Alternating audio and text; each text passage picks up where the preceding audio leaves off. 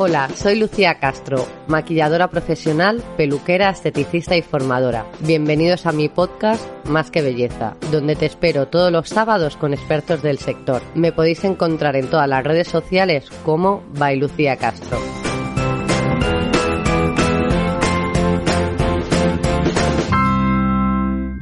Bienvenidos otra semana más a mi podcast Más que Belleza. Y hoy hablamos con Araceli Marengo. Ella es cosmetóloga y formadora técnica de Straker Skin. Y vamos a hablar de algo que nos encanta a todos, los mitos cosméticos. Así que he estado estudiándome su feed de Instagram y os aseguro que es muy interesante el podcast de hoy. ¿Cómo estás, Araceli? Hola, Lucía, ¿qué tal? Muchas gracias por la invitación antes que nada. Y, la verdad que es un tema para hablar largo y tendido. Sí, sí, podría ser infinito, pero, pero he estado revisando, como he dicho, tu feed de Instagram y tienes ahí algunos mitos que están muy bien. Así que voy a empezar. A ver, uno de mis preferidos es en invierno no me aplico protector solar. wow, esta, esta me encanta, porque realmente es un concepto que sigue siendo bastante frecuente, sobre todo en, en boca de personas que están preocupadas ya por el envejecimiento. Y yo siempre digo que no debemos olvidar que, que la piel al final es un órgano vivo y, y que hay reacciones físicas y químicas, sobre todo químicas en cadena, ¿vale? Y aquí hablamos pues todo de las radiaciones, ¿no? Las radiaciones UA y UVB siguen siendo los responsables del envejecimiento prematuro, de manchas, de incluso yendo un poquito más eh, fuerte del cáncer, ¿no? Y aunque sea invierno, eh, y aparentemente la intensidad es menos, hay factores que influyen en eh, y potencian sus efectos, como puede ser el entorno, la altitud, la edad. Eh, todo esto tenemos que tener en cuenta porque al final, por ejemplo, la nieve actúa como espejo reflejando la piel, al igual que el asfalto, la arena o el césped. Y la altura, claro, no es lo mismo estar a 1500 metros de altura que a 400. Con lo cual, a mayor altura, mayor es el daño. Y eh, con respecto a, la edad, pues es importantísimo proteger a los niños, sobre todo, eh, porque no es, la piel del niño no tiene la misma capacidad de protección que los adultos. Así que en este caso mi recomendación siempre es, si tienes manchas, tienes piel clara, tienes piel sensible o reactiva, o, importante, que ahora eh, pasa muchísimo, eh, si tomamos alguna medicación fotosensibilizante, eh, es importante protegerse durante el invierno inclusive. Si utilizas productos que lleven ácidos, retinoides, antioxidantes, eh, también porque muchas veces me encuentro rutinas súper completas, súper bien pautadas, pero no usan protector solar y entonces ya ahí no sirve de nada lo que estamos haciendo. Exacto. Mira, yo que llevo, voy a hacer en mayo dos años con el podcast, eh, soy una pesada de los protectores solares. Debería llamarse en vez de más que belleza, más que protección, porque siempre, siempre sale alguna pregunta. Y, y claro, es que es para todo tipo de pieles y luego yo lo que me encuentro es que te dicen, no, si yo, yo ya me he quemado este verano. O yo es que me pongo, si yo me pongo morena muy fácilmente y no me quemo. Y es como, da igual, da igual. Es un daño acumulativo al final. Eh, realmente entendiendo un poquito, eh, eh, es que es un tema bastante largo, pero eh, entrando un poquito en lo que es eh, las radiaciones, hay que entender de que la, el, la, el UAA, por ejemplo, son los que no es que no causa quemadura, pero es el primer color que vemos y, y además la radiación que a más profundidad llega en, en, la piel, o sea, llega a la dermis, con lo cual una vez eh, que, que ya ha llegado allí, el daño ya está hecho. Y lo que, lo que comenté también en su momento es que exposiciones reiteradas al, al sol activa lo que es la metaloproteinasa, que es la degradación de las fibras elásticas. Con lo cual ya no solamente nos estamos protegiendo del sol por no quemarnos, sino que es por proteger también eh, del fotoenvejecimiento. Exacto, exacto. Entonces yo recomiendo siempre eso, que tengas la edad que tengas para prevenir en un futuro que tengas una piel eh, no solo arrugadas, sino con manchas, hay que, hay que prevenirlo protegiéndose antes. Exacto. De hecho, cuando, cuando no tienen, cuando no, no se pueden permitir invertir mucho en piel, que yo siempre digo, eh, invertir en piel eh, no es económico, pero es necesario. Entonces, si tienes que reducir al máximo y quieres una crema eh, anti-envejecimiento, que a mí la palabra anti ya no me gusta, pero invierte en protector solar, que es el mejor anti-envejecimiento que existe. Sí, sí, sí, una crema hidratante, un protector solar y algo para limpiarte el rostro y un exfoliante. Hombre, imprescindible. Bueno, exfoliante ya hablaremos más adelante, exfoliante. Vale, venga. Pero siempre viene bien, una vez a la semana. Bueno, te voy a hacer otra pregunta porque la verdad que mis oyentes van a decir otra vez con lo del protector solar, pero creo que, que están ya concienciados. A ver, hay un mito que odio, que es el maquillaje estropea la piel. Bueno, eh, el maquillaje y la piel mm, realmente no son nada incompatibles siempre y cuando se haga una buena elección del maquillaje. Es decir, tenemos que tener en cuenta el tipo de piel, la condición de la piel y también es muy importante sobre todo eh, que creo que cada vez eh, maquilladoras sobre todo sois más conscientes de la buena preparación de la piel antes de aplicar el maquillaje. Claro. Y realmente lo que, lo que perjudica la piel no es el maquillaje en sí. Lo que perjudica es no realizar un buen, un buen desmaquillado, dejar restos de ella, dejar restos de polución, dejar restos de sudor. O sea, decir, al final es un conjunto de, de muchos factores lo que realmente perjudica a, la piel. Es decir, si hacemos un buen desmaquillado por la noche, se limpia correctamente la piel, porque una cosa es desmaquillar y otra es limpiar, eh, evitaremos brotes de acné, que es lo que, lo, que a lo que se tiene miedo es que me salen brotes de acné, espinillas, poros obstruidos al final. Preparando bien la piel, haciendo un buen desmaquillado, una buena limpieza, evitamos estas afecciones que se pueden dar. Hmm, no sé si a ti te ocurre, pero con muchas clientas que le pregunto con qué se limpian la piel, me dicen, no, si yo no me maquillo entre semana. Y es como, no, da igual, hay que limpiarse la piel por la mañana y por la noche. Yo creo que te pasará a menudo. Mucho, muchísimo. De hecho, incluso en cabina, mm, cuando voy a iniciar con el desmaquillado, me dice, pues, mm, pero no hace falta porque no me he maquillado hoy. Y, y, claro, hay, hay restos. O sea, la piel es un órgano excretor, con lo cual hay restos de sudor, secreciones que la piel va desechando, con lo cual hay que eliminar todo esto. Y, y la única manera es limpiando la piel. Claro, entonces, a ver, ya que voy a intentar no ser ya tan pesada con el protector solar, ahora voy a pasar a ser pesada con la limpieza de la piel.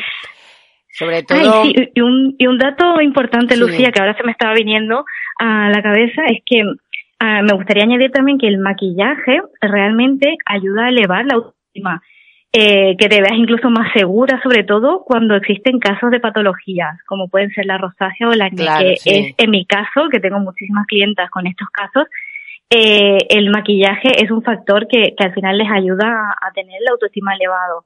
Con lo cual, eso también ayuda a reducir niveles de estrés y por ende a controlar muchas veces esos brotes que pueden haber. Con lo cual, para mí, el maquillaje y la piel son muy compatibles siempre y cuando haya una buena preparación.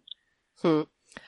Pues lo que te iba a decir que es en plan, si vives en, en una ciudad como, como Madrid, que tienes mucha contaminación, sequedad en el ambiente, si no te limpias la piel, te vas a la cama con una piel sucia. Entonces la piel le cuesta más regenerarse. Entonces, eso es lo que intento también que, que entiendan, lo importante que es que la piel se pueda regenerar tranquilamente. Exacto, sí, sí, totalmente de acuerdo, porque tenemos que tener en cuenta que la piel durante el día necesita protección y por la noche eh, se regenera y para que se pueda regenerar de manera eh, orgánica, de manera correcta, tenemos que limpiar muy bien la piel y dejar que esa piel esté pues eh, bastante oxigenada para que se pueda regenerar con mayor facilidad. Mm. Y ya de paso te voy a preguntar, yo que soy una obsesa de protegerme la piel, yo me aplico el protector solar por la mañana, lo que pasa que claro, luego voy siempre maquillada. Entonces me retoco el protector solar con un spray facial de protector solar. Exacto. A mí me parece que desde que inventaron los sprays es una maravilla para la gente que va maquillada. Sí, tanto en brumas como en polvos, que también creo que también hay ahora, mm, hay alguna marca que tiene como lo que pasa que... aunque arrastra bastante el maquillaje. A mí las brumas me encantan, hmm. mm, ya sean eh, brumas hidratantes o de protector solar. Sí que es verdad que no, si vas a estar muy expuesta al, a la radiación solar, lo mejor son en, en fluido, en formato crema, pero si no podemos porque llevamos maquillaje, eh, por supuesto que es una muy buena opción las brumas. Sí, yo lo utilizo en plan, pues, o que estás dando un paseo, estás comiendo un exterior, te está dando el sol todo el rato y dices, ya llevo aquí tres horas. Me Exacto, voy a dar con la bruma. Sí. Entonces, Perfecto. quiero. Y mira que yo no tengo la piel blanca, sino que siempre la tengo medianamente bronceada, pero es por mi tono de piel, pero siempre estoy utilizando un 50. Así Sí, que. sí. Perfecto, no, yo también soy un poco pesada con el tema de, de, del 50, al máximo que se pueda. Y, y la verdad que lo primero que recomiendo es eso, cuando ya veo que no, pues hidratante y protector solar, Hmm. ya está, lo mejor. Mm. Y te quiero hacer otra pregunta, Araceli, que esta nos encanta a todos. ¿Los cosméticos bio son los mejores? Porque es que parece que todo lo natural no perjudica. Y ya sabemos de dónde viene el veneno. Pero bueno, Para quiero nada. que me cuentes. Para nada. De hecho, eh, los cosméticos que mayores beneficios aportan a la piel son eh, lo- los que ya no, ya no tiene que ver que sea bio, natural o vegano o sintético, sino que cualquier cualquier cosmé- cosmético, yo creo que más el tema de bio surge mucho por el, por el tema de que es más natural, no lleva químicos.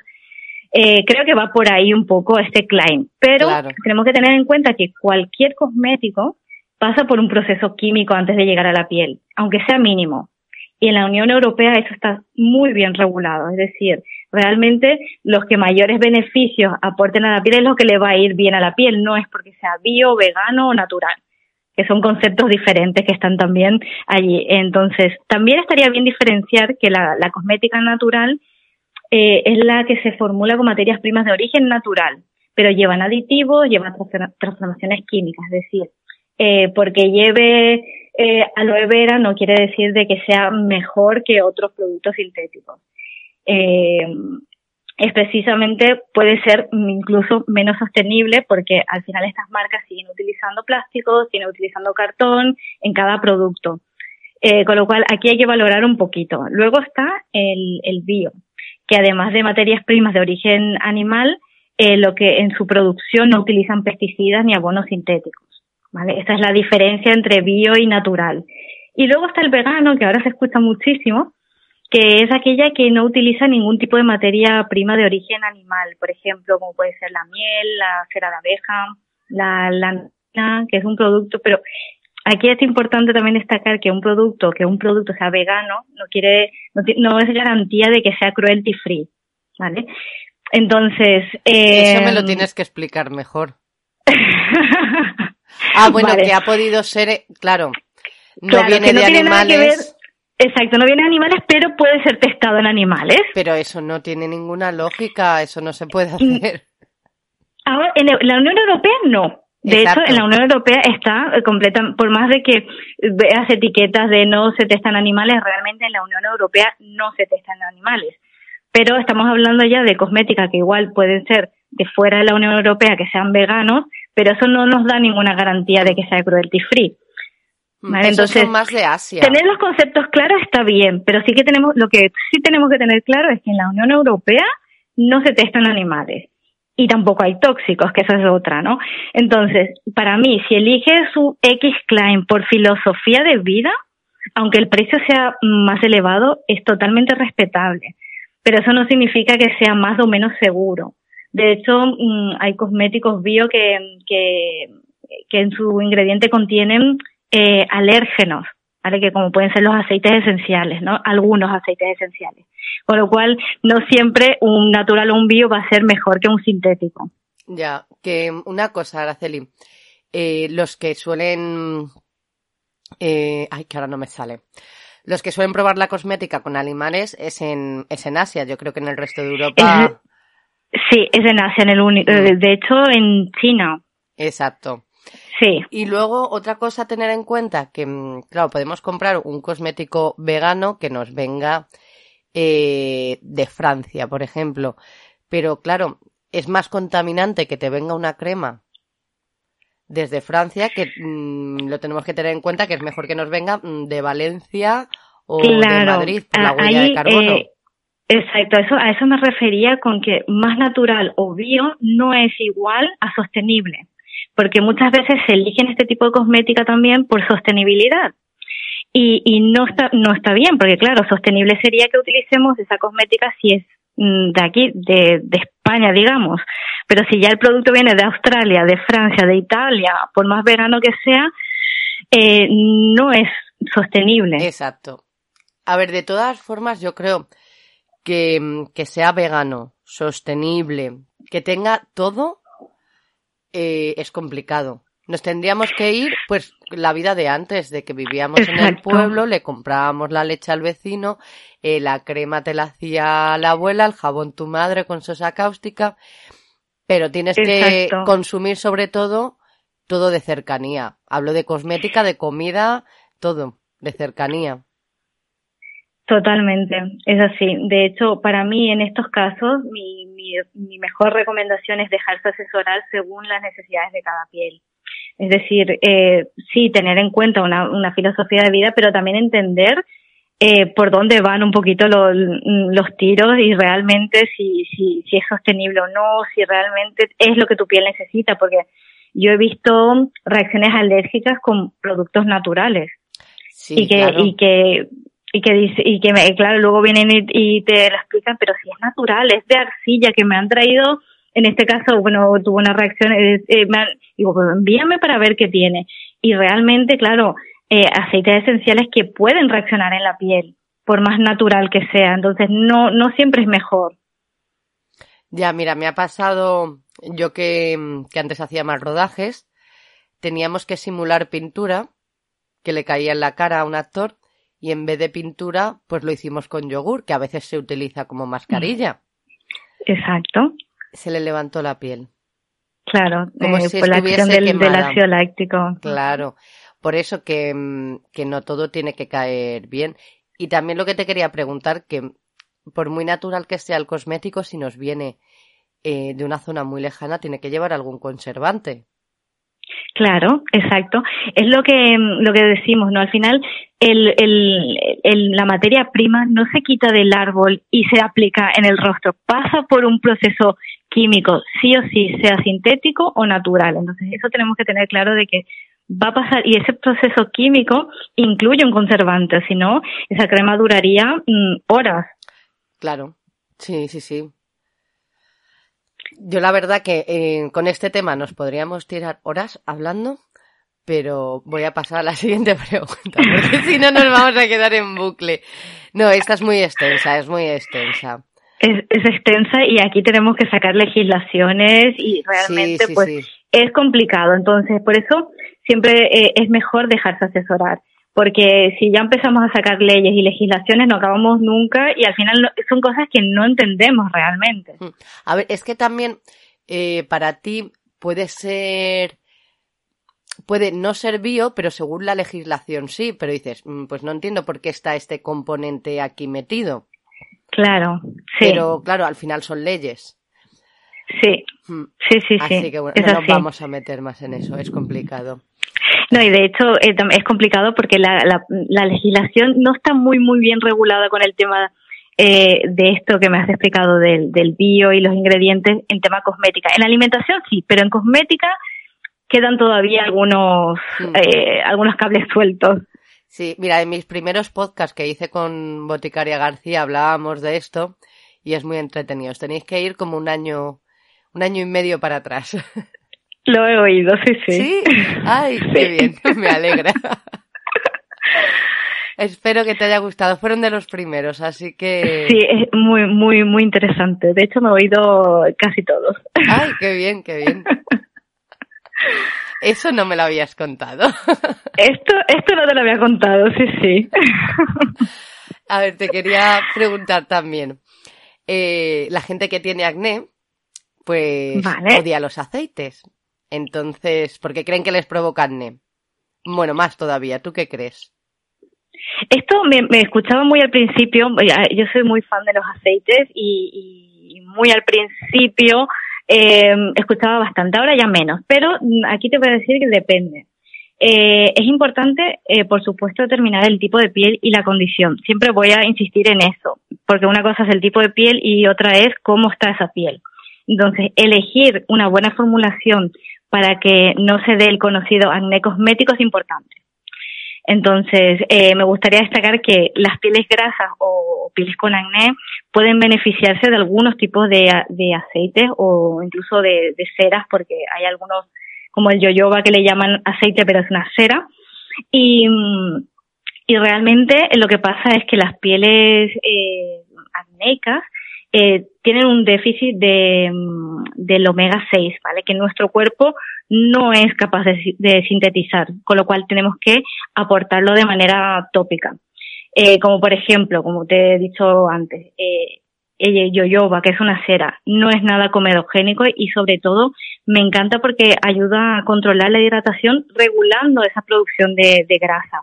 ¿Vale? Porque al final cuando una piel grasa tiene un exceso de grasa, realmente es una grasa de mala calidad. Y en este caso, por ejemplo, el yoyoba regula esa producción de, de grasa, con lo cual mantiene una hidratación. Eso ya es un beneficio, con lo cual yo le diría a todas las pieles grasas que no tuvieran miedo a, a, este tipo de aceite, de ceras. Luego tenemos infinidades de, de, aceites vegetales, como por ejemplo la rosa mosqueta, que es rico en ácidos grasos, vitamina A, vitamina C.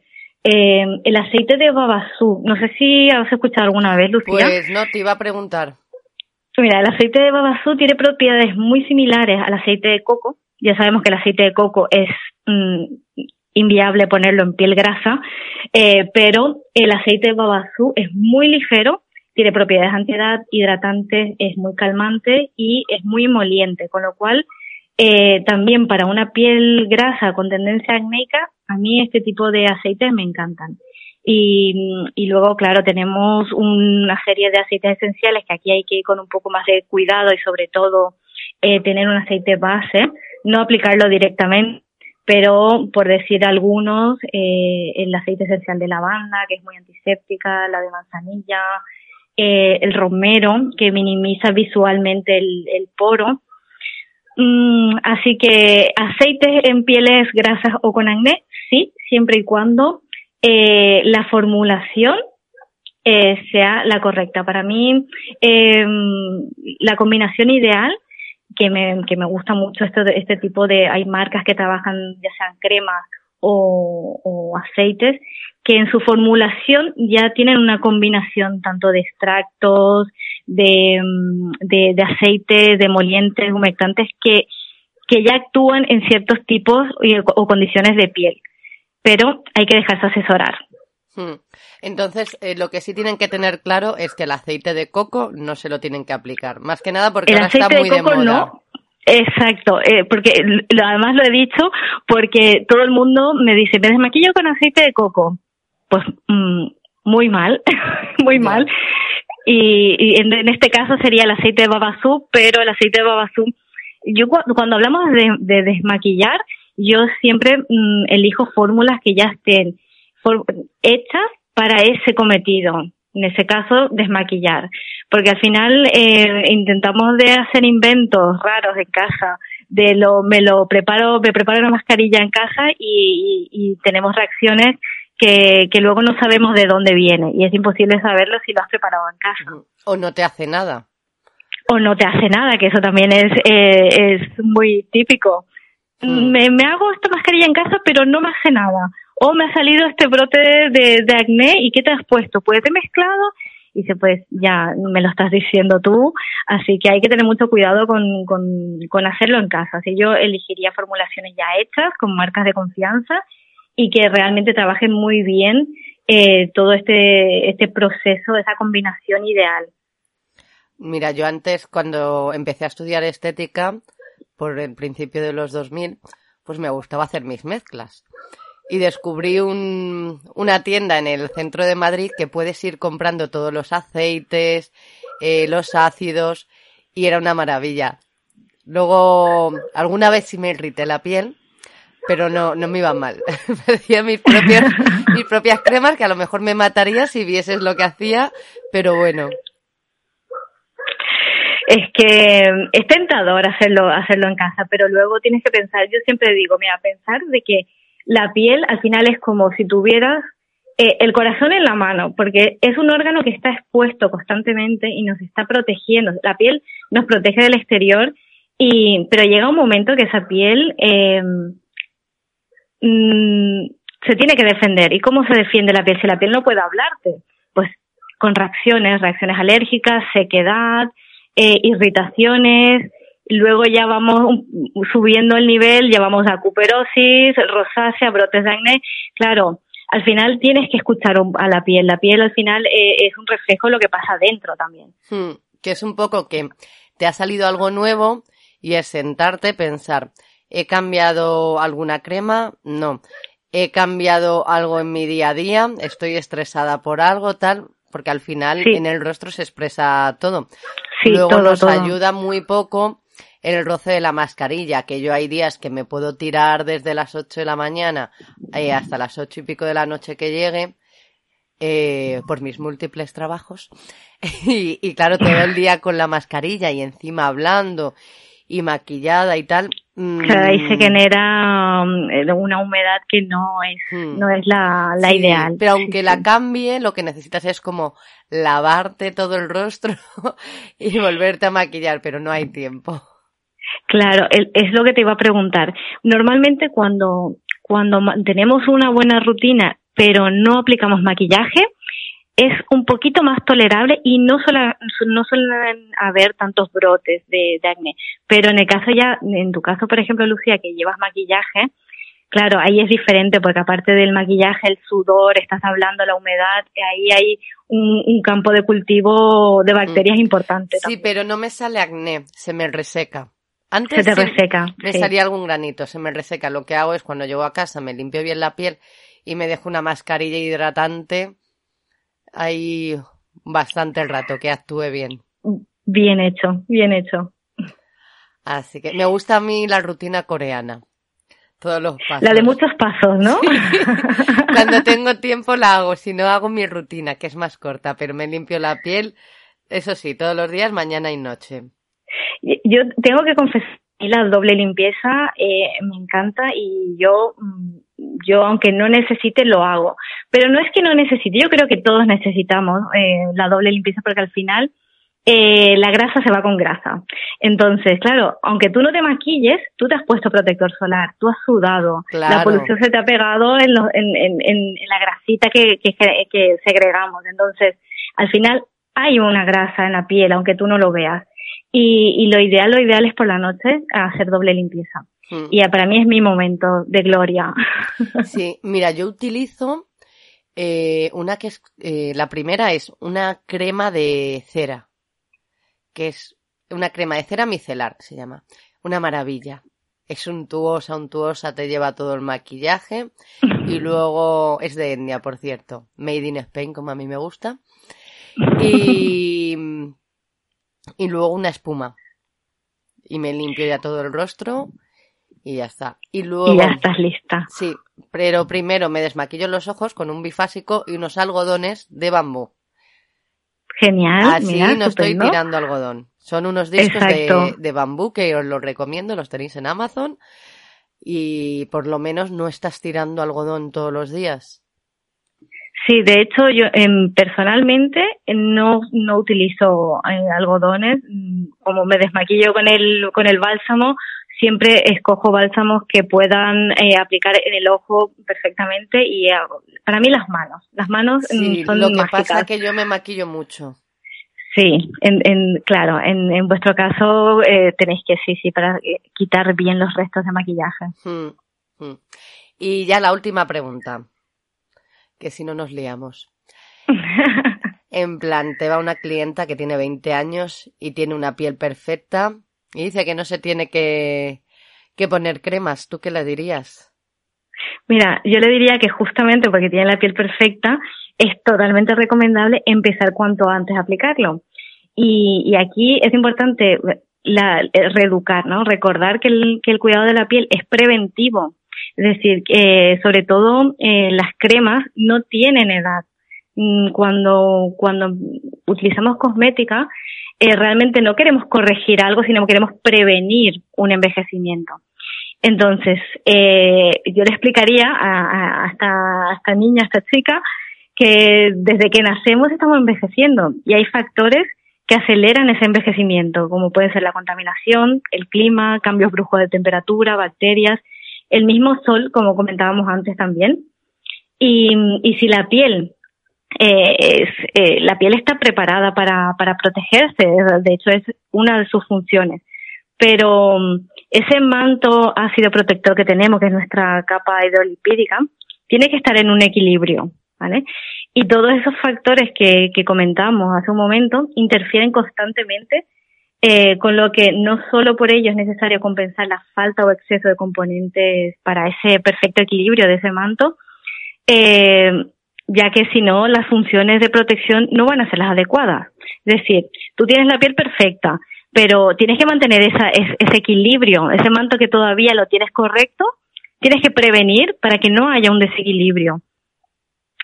Eh, está claro que, con 20 años ella no va, no tiene flacidez, no tiene manchas de la edad, por lo que no va a utilizar cremas reafirmantes, pero sí una buena hidratante y un protector solar, como comentábamos antes también, para mantener la piel sana y, y, una buena función barrera, ¿no? Que es que creo que este término se conoce más ahora, que se está utilizando mucho, que es la, la función barrera, que es la protección de, de, de la piel. Hmm. Yo creo que lo que más nos encantaría sería volver a los 20 años para tener esa piel. Exacto. Pero hay un refrán, no sé si me acuerdo muy bien, que es a los 20 tienes la piel con la que has nacido, ¿no? A, las, a los 30 eh, tienes la piel que, bueno, por los hábitos que tienes y a los 60 la, la piel que mereces, ¿no? Entonces, eh, claro, mmm, nos merecemos lo que tenemos en función de cómo hemos ido viviendo y adaptando esos hábitos.